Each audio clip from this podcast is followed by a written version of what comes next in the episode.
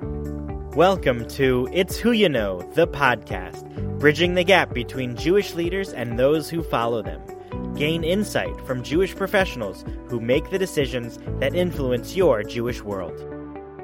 Welcome to It's Who You Know, the podcast. This is your host, Michelle W. Malkin. My guest today is Robert Bank, who is the president and CEO of American Jewish World Service, or AJWS. Robert joined AJWS in 2009 as its executive vice president to both grow and deepen the organization's impact in championing the rights of the world's poorest and most oppressed people. As a human rights attorney, activist, and experienced organizational leader, Robert has dedicated his professional life to fighting for the rights of women, people of color, immigrants, LGBT people, and people living with HIV/AIDS. Prior to joining AJWS, he served in New York's municipal government and in the leadership of Gay Men's Health Crisis, one of the leading organizations in the world engaged in combating HIV and AIDS. In 2008, he played an instrumental role in the campaign to overturn the ban on HIV positive people entering the United States and becoming U.S. citizens. Robert has received the Wasserstein Public Interest Fellowship from Harvard Law School, and his leadership has been recognized with the Lifetime Achievement Award from Gay Men's Health Crisis and the Partners in Justice Award from Avodah, the Jewish Service Corps. He is an advisor to The Conversation, Jewish in America, and he is on the board of Leading Edge, Alliance for Excellence in Jewish Leadership. I've asked Robert on the program today, not only because of his impressive bio and experience, but also because he leads one of our largest Jewish organizations, not only here in North America, but around the world. And I'm curious to hear from him what his experience has been like in doing this work. Thank you so much for joining us today, Robert. Thank you so much, Michelle. It's a pleasure to be on the program. Great. So we'll begin as we always do. We heard a little bit about your experience and some of your background, but I'd love to hear from you how you found yourself so involved in AJWS and in this opposition. Michelle, that's a great question because so much of what I do today actually stems from where I grew up. I grew up in Cape Town, South Africa at the height of the apartheid regime. And I grew up in a progressive Jewish family, in a Jewish community that was very together and thoughtful about what was being seen around us. And my parents were great role models for me, and a particularly a first cousin of mine who spoke out boldly about freedom and the right of people to vote and the freedom of the press and the oppression of the South African government against blacks in South Africa. And I grew up in the 60s. That wasn't so much after the Holocaust and the formation of the State of Israel. And so I grew up in a very tight and powerful group of Jews who felt very, very strongly about values that expanded beyond the Jewish community, which is very much like what I do at American Jewish World Service today. I then immigrated to the United States. And when I came to the United States, I actually wanted to be a musician. I was a classical pianist and I went to the Juilliard School. And while at the Juilliard School, I was given the opportunity to bring the performing arts to underserved communities in New York City. And I would, together with other musicians, go and play in some of the poorest neighborhoods of New York City. It really opened my eyes to the fact that this country that I was coming to, this country where I was pursuing liberty and escaping from really a dictatorship, had so many problems of its own that had derived from many, many years of oppression, slavery, race relations, etc. So I became interested in wanting to solve some of these problems. So I went to law school. And at law school, I became more and more committed to what it would mean to actually work to change the law and change policy for people whose lives are most at risk, who are most vulnerable, and who are persecuted. And then a little bit later, I started working in the area of HIV AIDS, which became a huge epidemic in the United States in the early 80s and the 90s. And I ran a legal services department at an organization, as you said, called Gay Men's Health Crisis. And I also started developing a deep interest in immigration policy and in public health more broadly. And this took me to my next stage in my career, which was very much wanting to apply some of the social policy work that I was doing, and the change work I was doing in the context of being Jewish. And I was very fortunate to be invited to a program which is now called the Selah Program, which enabled Jews who were working in social change organizations to learn more about how to partner with, how to collectively fight to add more the issues of social justice in the American Jewish community. And through that leadership program, I met terrific, incredible people who were running remarkable organizations, one of which is AJWS, and my predecessor, the really remarkable Ruth Messinger, who invited me to come and join her at this organization. And when I joined in 2009, we were a very different organization. We have, over the past nine years, become, I would say, more strategic, more focused in our work, and more committed to making the kind of impact that has long term sustainable change in the lives of people in 19 developing countries all around the world. So, when did you step into this particular role? I became the CEO of American Jewish World Service in 2016 in July. Yeah. So, I've been in this position for just over two years. So, if you can, for our listening audience, give us a little background about what AJWS is, what it does, how it operates, all that wonderful stuff. Great. So, American Jewish World Service is an American Jewish organization that is an international development and human rights organization. And we fund organizations led by people of diverse backgrounds, people regardless of race, religion, ethnic background, who American Jews feel strongly that they want to support. So we give a platform for American Jews to touch the lives of, to improve the lives of, to close the gap of opportunity for some of the most vulnerable and oppressed people in the world. And we do this by raising $40 million a year of which we invest approximately $29 million a year annually in supporting 450 social justice organizations in 19 countries Africa, Asia, Latin America, and the Caribbean. And in each of these countries, we use the exact same business model and the same approach. And the approach is one rooted in empowerment. Is it, we call it a grass-rooted model because we believe that everything that in the communities we support that needs to be solved can actually be solved by the communities themselves, by courageous and smart activists and leaders in their own communities. They know what the problems are, they are best positioned to solve it. So we employ over 24 in country experts who work in the countries in which we work together with our staff here in the United States. And they provide the grantees that we fund with the capacity to build their leadership, the infrastructure of their organizations, the programs that they're working on, and to accompany them as they do this work. American Jewish World Service works in three impact areas. The impact areas in which we work are, and this is what we hope to achieve through our work, and we see enormous success. Number one is changing the odds for women and girls and sexual minorities. The second is in the area of mitigating climate change on some of the world's most vulnerable communities. And the third area is strengthening democracy. And in these days, when there's such a challenge to democracy, repairing democracy. So those are the three impact areas in which we work, in which we try to change. What we seek to achieve is change in both policy and social norms in countries. For instance, we work in India.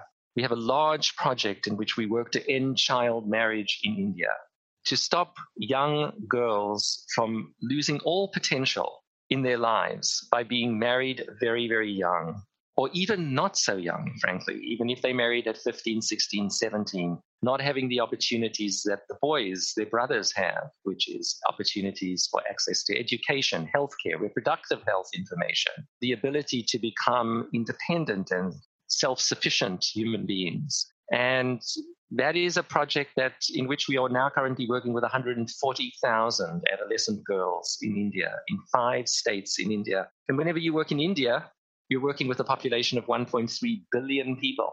And so when you are working with girls in India, you are working with really hundreds of millions of girls, and you can have enormous impact.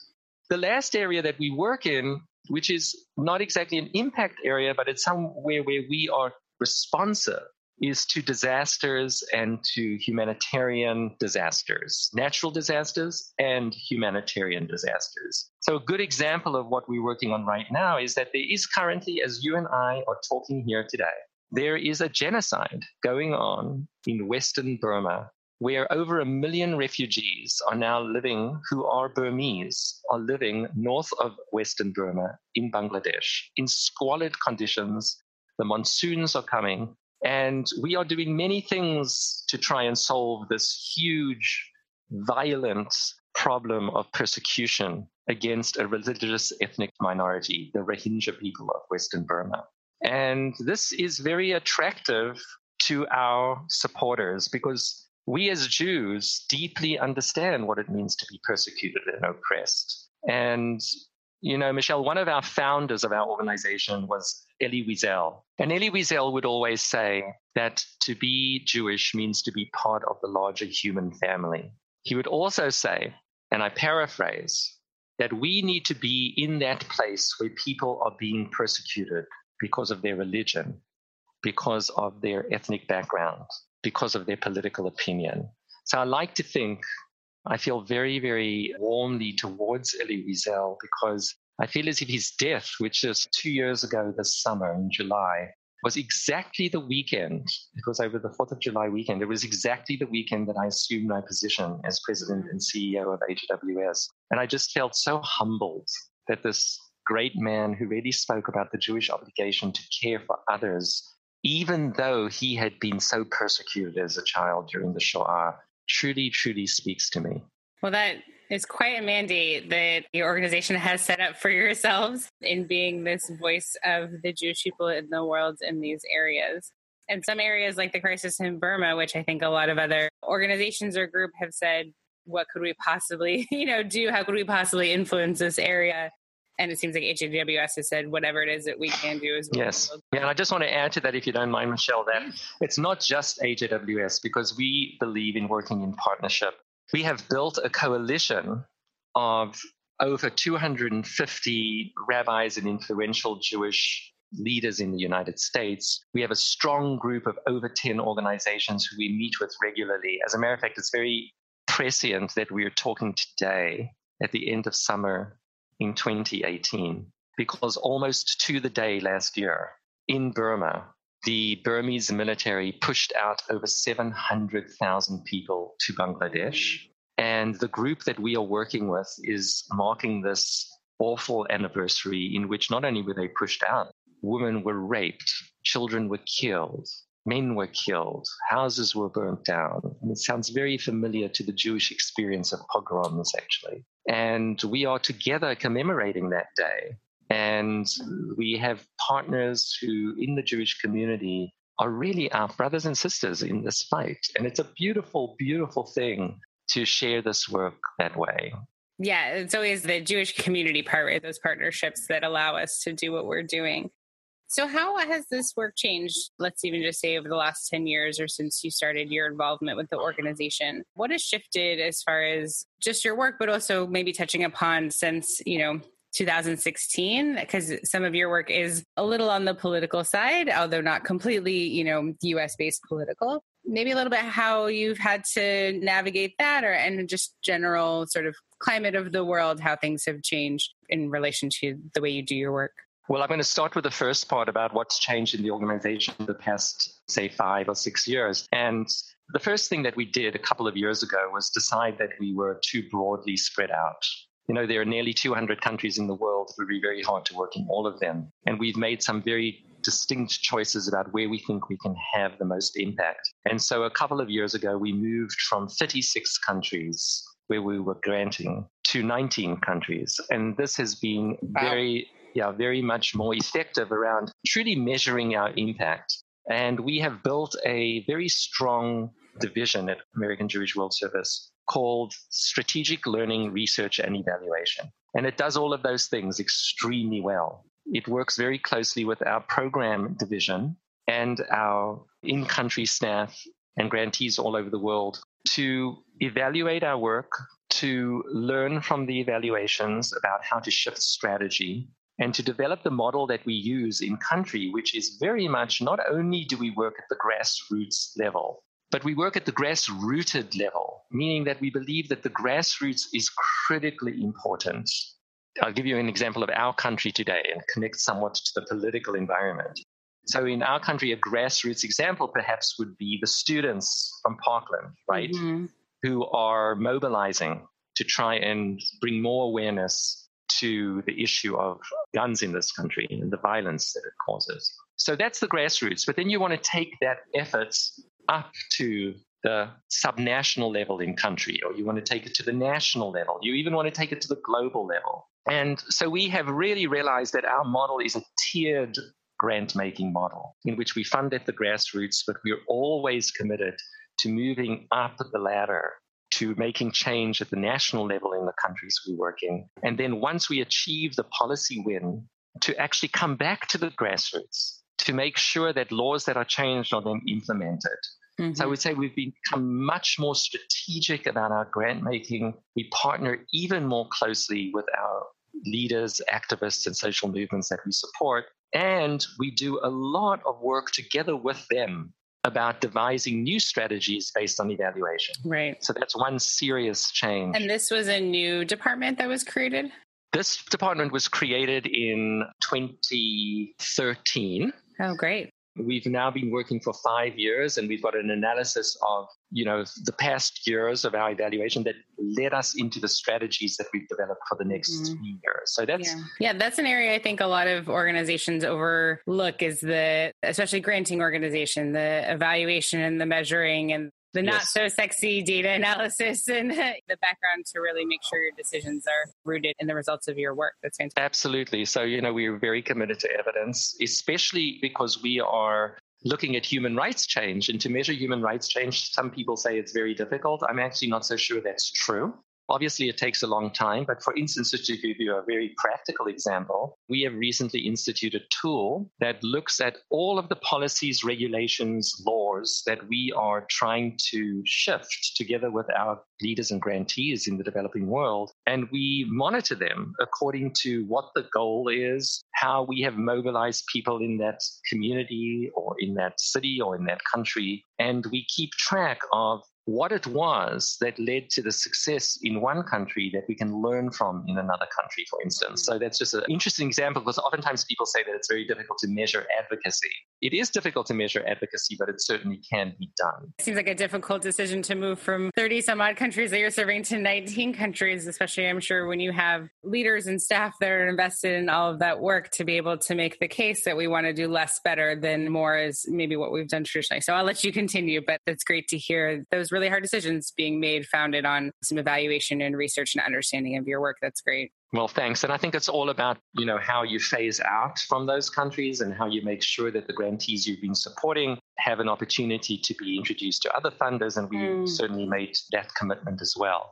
To move to the political context today, well, obviously we're living in an extraordinary time. We're living in a very, very turbulent time in this country. And I'm sure we are all grateful for any moment in which we can actually have a little bit of a breather from it.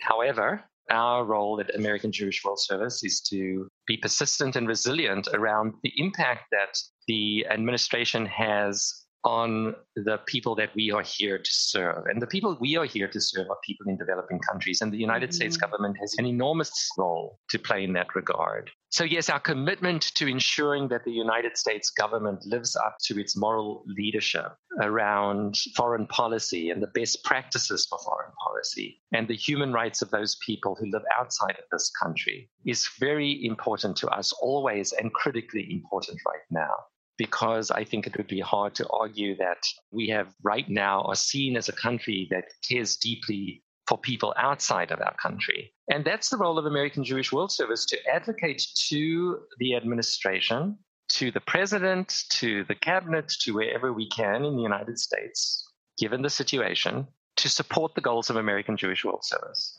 So, going back to something I said earlier, we have legislation that, together with others, we are hoping will be passed in the Senate right now. It is called the Burma Human Rights and Freedom Act. Mm.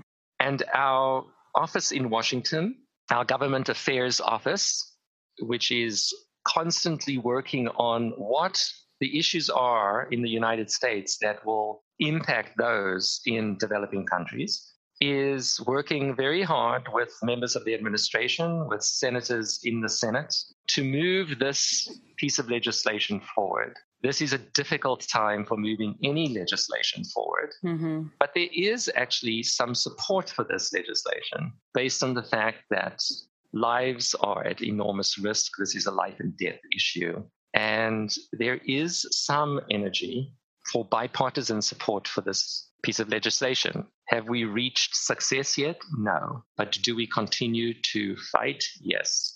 I recently had a meeting with my staff and some other Jewish organizations with the ambassador for international religious affairs in the administration. And he is actually very sympathetic towards trying to have the United States impose military sanctions on those who are responsible for this genocide in Burma and for this ethnic cleansing. And actually, two weeks ago, we had some success, and a number of military officials were sanctioned under what's called the Magnitsky Act. Even in difficult times, one must never give up hope that you can have success on the policy front. Now, more broadly speaking, with respect to the tone that emanates from this administration, hatred of others and about just because of who they are. Right. You know, I just had the good fortune to travel with my colleagues from HIAS and from the Anti Defamation, the southern border, just earlier this week, to witness the impact of immigration laws and how they apart families and how they are so unjust and unfair. And on Tuesday this week, I was actually in Mexico and met with families who are being treated basically like criminals, but who all they want is to come to the United States to make a better life, very much like our ancestors did. And, you know, it was John F. Kennedy who said that this is a nation of immigrants. And many of the people we work with in the developing world countries that we work in want to immigrate to the United States. But also, Michelle, the truth of the matter is that most people want to stay in the country in which they were born. They right. just wish that the country in which they were born were not so violent, were not run by drug cartels, was not at war, was etc. And the United States should always be a safe haven for those who are fleeing persecution. And we are living in a world today in which over 65 million people are migrants. They are moving from one place to another, not only because of persecution, but because of climate change. Mm-hmm. They are climate refugees. The places they live no longer have water, or the places they live have too much water. Right. So we at AJWS are really committed to solving these problems in country. So it's a great privilege that we have even during these turbulent times in the United States, to try and persuade not only those who run this country, but American Jews to care as they do for those who are suffering in other countries. Because if we can strengthen civil society in Mexico or Kenya or Sri Lanka, then the opportunities and chances for improving the lives of millions of people in those countries is huge and actually will lessen the burden of immigration and migration. So, you know, it's a very, very difficult time for the world. And I'm very hopeful that the Jewish community, which is generally speaking a community that is committed to tikkun olam, is a community that fights for the rights of those who are oppressed. We are a small tribe in a big world we actually put out a video. One of our beloved board members used that language recently. Jews are a small tribe in a big world. And because we're people who know from our own Jewish history what it means to be persecuted, what it means to be treated and less than human, we have an enormous opportunity. And I would say that we have an obligation. I don't only think we have an opportunity. I think that those of us who are privileged have an opportunity to fight for those who are less privileged. Wonderful. You've been listening to It's Who You Know the podcast. I'm your host, Michelle W. Malkin. Before returning to my conversation with Robert, I'd like to take a moment to introduce you to the guest for our next podcast episode. Nancy Kaufman is the Chief Executive Officer of the National Council of Jewish Women, or NCJW, who discusses with me her career in building bridges between the Jewish community and the non Jewish world, and how her experience has changed when viewing the work through her gender specific organization. Here is a clip from our upcoming conversation. So we're looking at okay, what's our appropriate role as a Jewish women's organization? Because it's not about us what are we going to do about it within our organization? It's going to be what are we going to, what's our voice going to be in the broader world? So it's an interesting thing. It's kind of was a relief to come work in a women's organization. So I didn't have to have, you know, men, you know, pinching my cheeks and tushy anymore, you know, Yeah. but they didn't do that much to me because I just told them to go take a hike. But for the younger women in the, in the organization, it was still, you know, the donor issues are very, very big issue. And the sad thing is, there is, you know, it is cultural. It was a culture that was allowed to thrive and that both professionals and volunteers, you know, were part of perpetuating the culture. And until people started standing up and saying, no, that's not acceptable behavior, and took it seriously, supervisors, you know, bosses, chairs of boards, it wasn't going to change. It was cute. It was funny. It was your grandpa. It was your, Right. your father. You know, it was kind of that's what Jewish men did. You know, they they made stupid comments, and then you have a president. It's kind of this is the one area where I think Trump has helped because he's so outrageous. I think there's been a reaction to the fact that it's becoming mainstream. At the same time, it's becoming mainstream. You know, we have this movement against it. Be sure to listen to the rest of my conversation with Nancy in our next episode of It's Who You Know. But for now, back to Robert. So I kind of want to, I'm very interested in hearing from your experience in doing this work around the world. You talk about all these different areas and all these different ambassadors and policy changes. What's been the reaction or the difficulty in doing this work under the representation of representing American Jews? Does that make your work more difficult than if you were just, you know, world service or if you were trying to do this work in a different context? Does it matter that you're doing it Jews? Thank you. That's a beautiful question. And yes, the answer is yes, absolutely. And it's the most powerful thing about this American Jewish organization is that we are Jewish and that we are inspired by the Jewish tradition of social justice, the Jewish tradition of justice, period. And that we have this opportunity to do this work in partnership with those of other faiths. And, you know, there's that very sacred moment. I think it is Lord Jonathan Sacks, actually, the former you know, chief rabbi of the UK, who I've heard speak about that sacred moment between people of different faiths. You know, we as Jews work with people in 19 developing countries. Mm-hmm. In each of those 19 developing countries, whether it is in Central and South America, where people are oftentimes deeply connected to their Christian faith, whether it is in Asia, where people are deeply connected to their Hindu faith, to being Muslim, to being Jain, whether they are people in Africa who are oftentimes rooted, all of their work is rooted in Christianity or in Islam. There's something truly sacred, it's truly holy work in which people of different faiths come together to solve the world's problems. I think that American Jews are welcomed into these spaces in ways that are just beautiful to see. Part of the privilege of my position as president and CEO of American Jewish World Service is that at least three or four times a year, I travel with those who I like to call our philanthropic partners, our investors, those who believe strongly in our mission. I travel with them to meet these courageous activists, these leaders, these organizations in Kenya or in India or in Nicaragua. And that moment of meeting of whether it's 10 or 15 or 25 American Jews with this community in any of the countries in which we work is a true coming together of brothers and sisters in a way that is magical. It is absolutely magical. Sometimes the communities in which we work, because we don't tend to only work, we tend to work for, with some of the most marginalized people in the world. So that means we will travel for four hours in a bus on a very, very bumpy road to go to a rural community. And by the time we arrive, we are sort of greeted with, you know, open arms, a dance or something, because so few people have taken the time to actually come to this community. And what's so immensely powerful, Michelle, is that sometimes and I'm going to say that most times, the communities that we visit with, of course, they know that the funding is from American Jewish World Service. And they might have met a staff member of ours who has come to support them in the work and evaluate and learn together. But they sometimes have never met Jewish people in this scale, you know, 25 Jewish people Right. coming from America.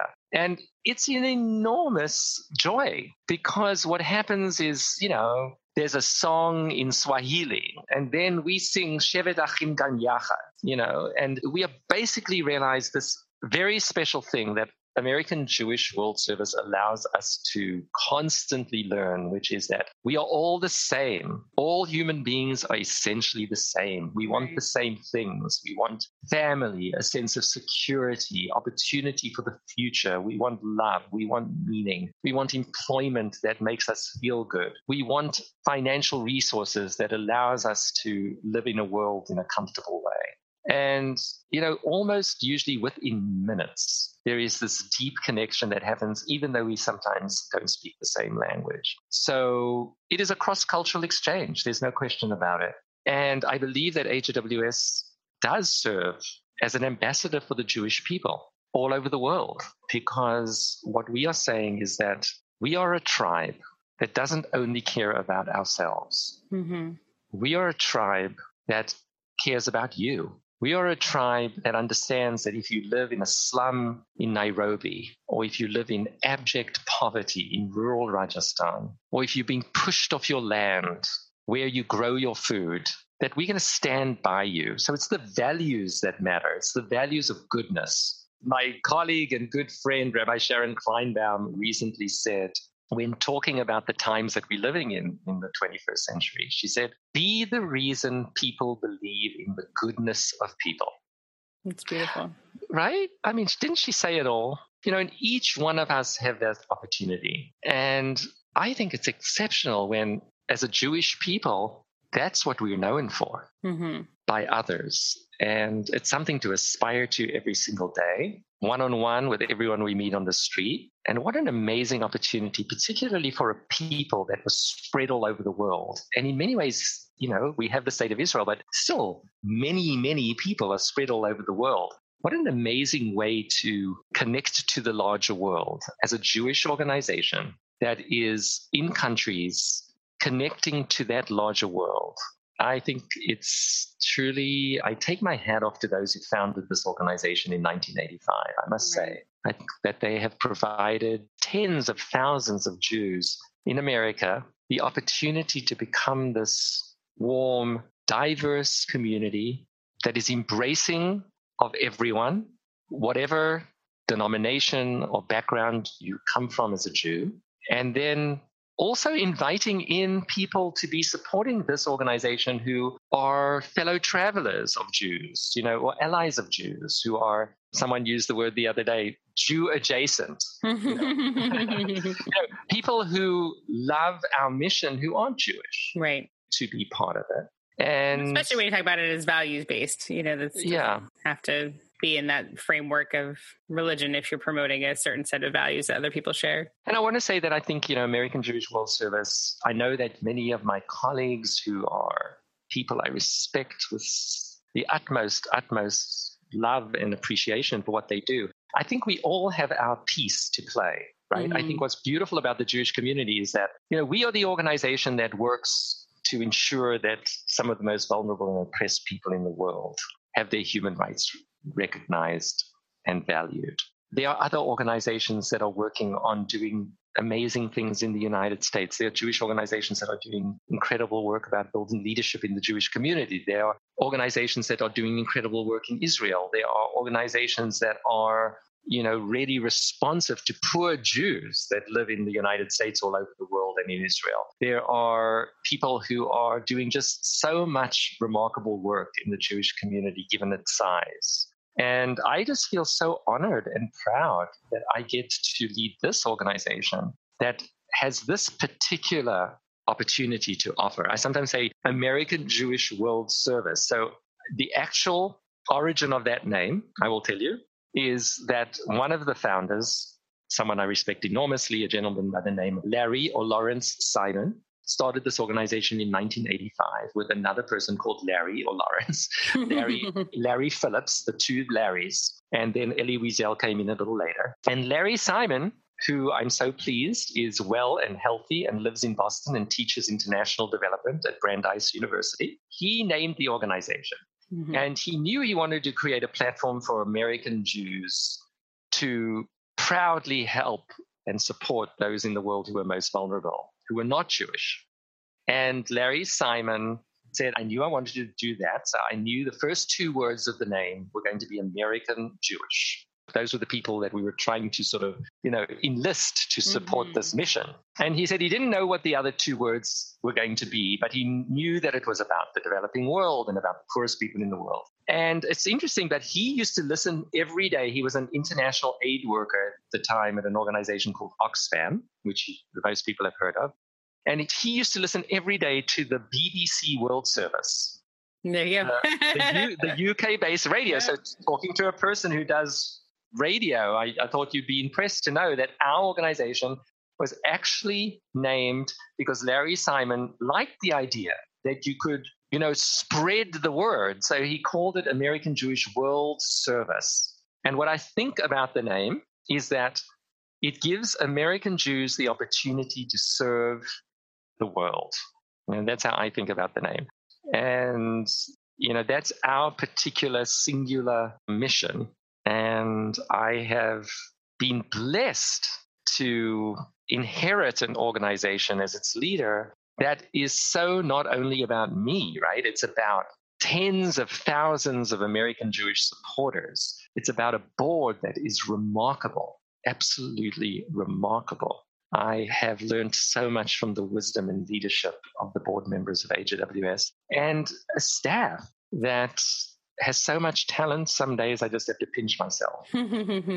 yeah, we've also been. I'm very, you know, talking about Jewish communal life. What's beautiful about American Jewish World Service is we're 33 years old this year, and so many people that I meet in the American Jewish community have traveled through American Jewish World Service. They have worked here and then they have moved on to another wonderful organization. They have developed some of their skills here. They have brought their skills here. And, you know, I feel very strongly about that. You saw in my bio that I currently serve in the board of Leading Edge. And Leading Edge is a Jewish organization. I think at some point interviewed Gali Cooks, who I leads that organization. And she's a powerhouse of an executive director of that organization. And she, together with the board and together with thousands upon thousands of people, are working to look at you know what makes organizations jewish organizations being great places to work and you know that's something i'm deeply committed to as a ceo i'm constantly looking at the culture of our organization constantly looking at are we living up in our own culture to the values of the organization?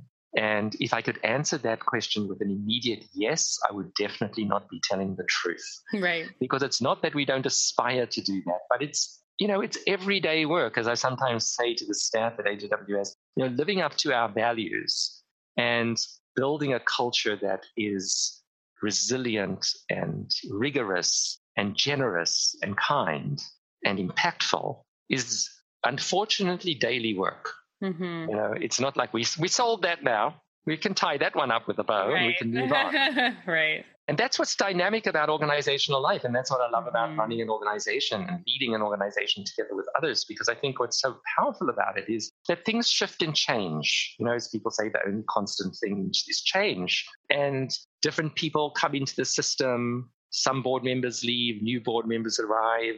We develop partnerships with different organizations and different funding sources. We move from one strategy to another. And I think if an organization can hold on to that kind of innovation and agility, that will keep it successful because otherwise it becomes pretty stolid and uninventive and it's not looking at external trends. So that's what keeps me incredibly excited about being in this position. It's the board, it's the staff, it's the supporters, it's the activists in country. It's the diversity of what we do. It's the large canvas of the world that we talk about here at AJWS every day in the context of living in the United States. Well, let's talk about you for a quick minute because sure. the work is so wonderful, and I'm glad that you touched upon, you know, the wonderful people you get to work with. But I'm assuming that there is a life for you outside of AJWS with friends and family and hobbies. So, what are some ways that you keep it all balanced? So you mentioned that you do a lot of traveling. Obviously, your time is very demanded by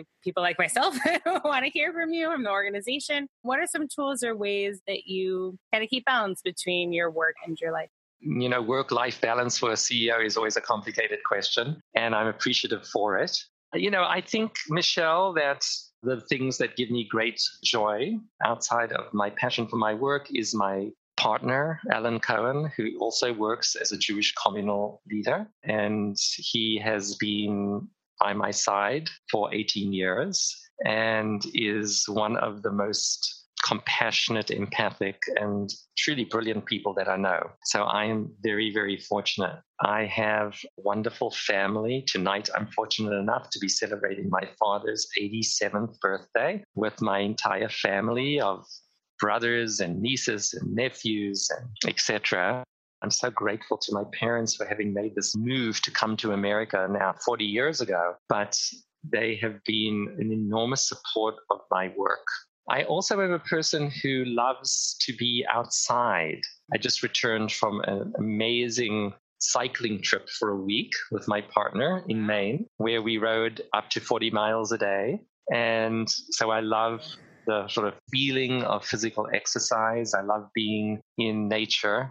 And you only get I, so many months to do that out here. So yes, yes, yes. Opportunities when you can.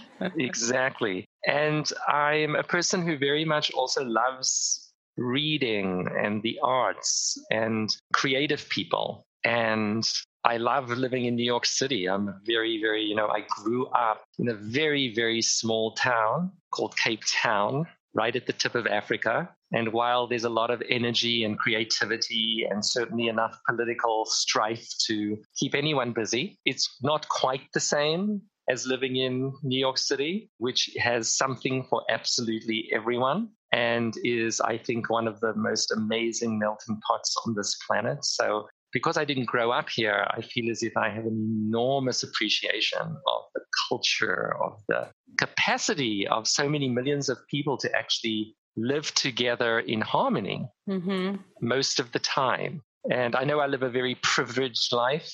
One of the things I love most about my life is that I get to be grateful for the people, very much like in my job, that I meet on a day to day basis that are kind. I had an experience this morning that made my day. I was running late for a dentist appointment. So you would have thought that I would have taken the subway because you would have thought that would have made it faster. But in fact, I decided to take a taxi. Mm. And it turned out that I made the right choice and I can afford a taxi. So I took the taxi. I got out in front of my very large dentist's office building in Manhattan and I ran into the building and I heard someone calling me and saying, Gentlemen, sir, sir, sir, sir, are you in this taxi? Are you in this taxi? You have you've left something, you've left something. And, you know, the cab driver got out of his car in busy New York this morning at like 8 a.m. I had left my credit card. And this kind person had chased after me with my credit mm. card to find me. And he's not nearly as lucky as I am. He is an immigrant too, and he is, I'm sure, not as privileged as I am in my life. And I just, he could be privileged in many, many other ways that are much more than my privilege in the sense of he's who he is. But I just thought that was such a sort of beautiful kind of moment in Manhattan of millions of people who are actually really out to do what Rabbi Sharon Kleinbaum tells us to do, what I mm-hmm. said earlier, which is, you know, be the reason that people believe in the goodness of people. I try to balance my work and my life in the same way about getting enormous inspiration from others and I feel very blessed. Yeah, it is definitely a humbling experience being in New York City. There's the the pluses and the minuses, but the fact that everyone can live and work and be together and as you say, mostly in harmony. I'm always surprised in the subway just how many people fit on a platform. And there's no guard, there's no rail, there's nothing between you and, you know, the tracks and yet everyone's safe and everyone gets on and everything keeps moving and you know no one's really out to harm anyone else and it's a wonderful display of humanity living in the city we touched upon a lot of different things a lot of different areas your personal story your work is there anything else that you'd like to mention to our listeners about any of those things that we've discussed yeah i think i'd probably like to end by saying enormous humbling and privileged experience it has been to be the president and CEO of American Jewish World Service. I have met some of the most courageous activists on this planet today. And I have seen the incredible difference they make in the lives of millions and millions of people. And that is something that I will always be grateful for. And they couldn't do it. There's no way they could be doing this work without the generous support of the investors and philanthropic partners that support American Jewish World Service. And that is something that humbles me equally because I see this beautiful, beautiful partnership between American Jews who make decisions to support financially people they don't know, mm-hmm. people they've never met, people that they know enough to know need their support, and that they trust American Jewish World Service to find the smartest, the most passionate, the most strategic leaders and organizations in the world to make that change. That's profound and makes me feel just enormously grateful. Hopefully, we can all find such meaning in our work. Well, Michelle, I want to thank you for lifting up so many people, so many of my colleagues in this work that we do, all of us. And it's so meaningful because, you know, there is a wonderful quote that someone called, I believe it's Robert Bornstein, but it could be David Bornstein. It's David Bornstein. He wrote, Good. He wrote a book called How to Change the World. David says, The problems scream and the solutions whisper. I think that's a very profound quote because I think it's people like you that actually raise up the solutions, right? So, journalism, I mean, the opportunity to actually get the word out to people about things that actually work in this world, in a world where there's so much clutter about what doesn't work and so much right. hate, is so important. And, you know, looking at you on the screen with your headphones, you know, no, it reminds me so much of some of the organizations that we fund in countries all over the world. And I'm having a sort of flashback to childhood because I grew up listening to radio mm-hmm. because I didn't have TV. I know it sounds strange. It wasn't that my parents were good and didn't want us to watch TV. They might have been good, but it wasn't that they wouldn't right. want to watch. It was that when I grew up, South Africa didn't have television. And it's a complicated reason why they wanted to keep out the external world so that they could perpetuate its essential dictatorship. So I always appreciated listening and radio and and podcasts. I still love podcasts. And I think that in many of the countries in which we work, in rural areas, the way people communicate is through public radio, through mm-hmm. radio. And many of the people who work in communications, they aspire to do what you're doing. They aspire to, there's a woman I can think of right now who I met in Uganda last year. She's an incredible, incredible woman who runs something called the Green Radio.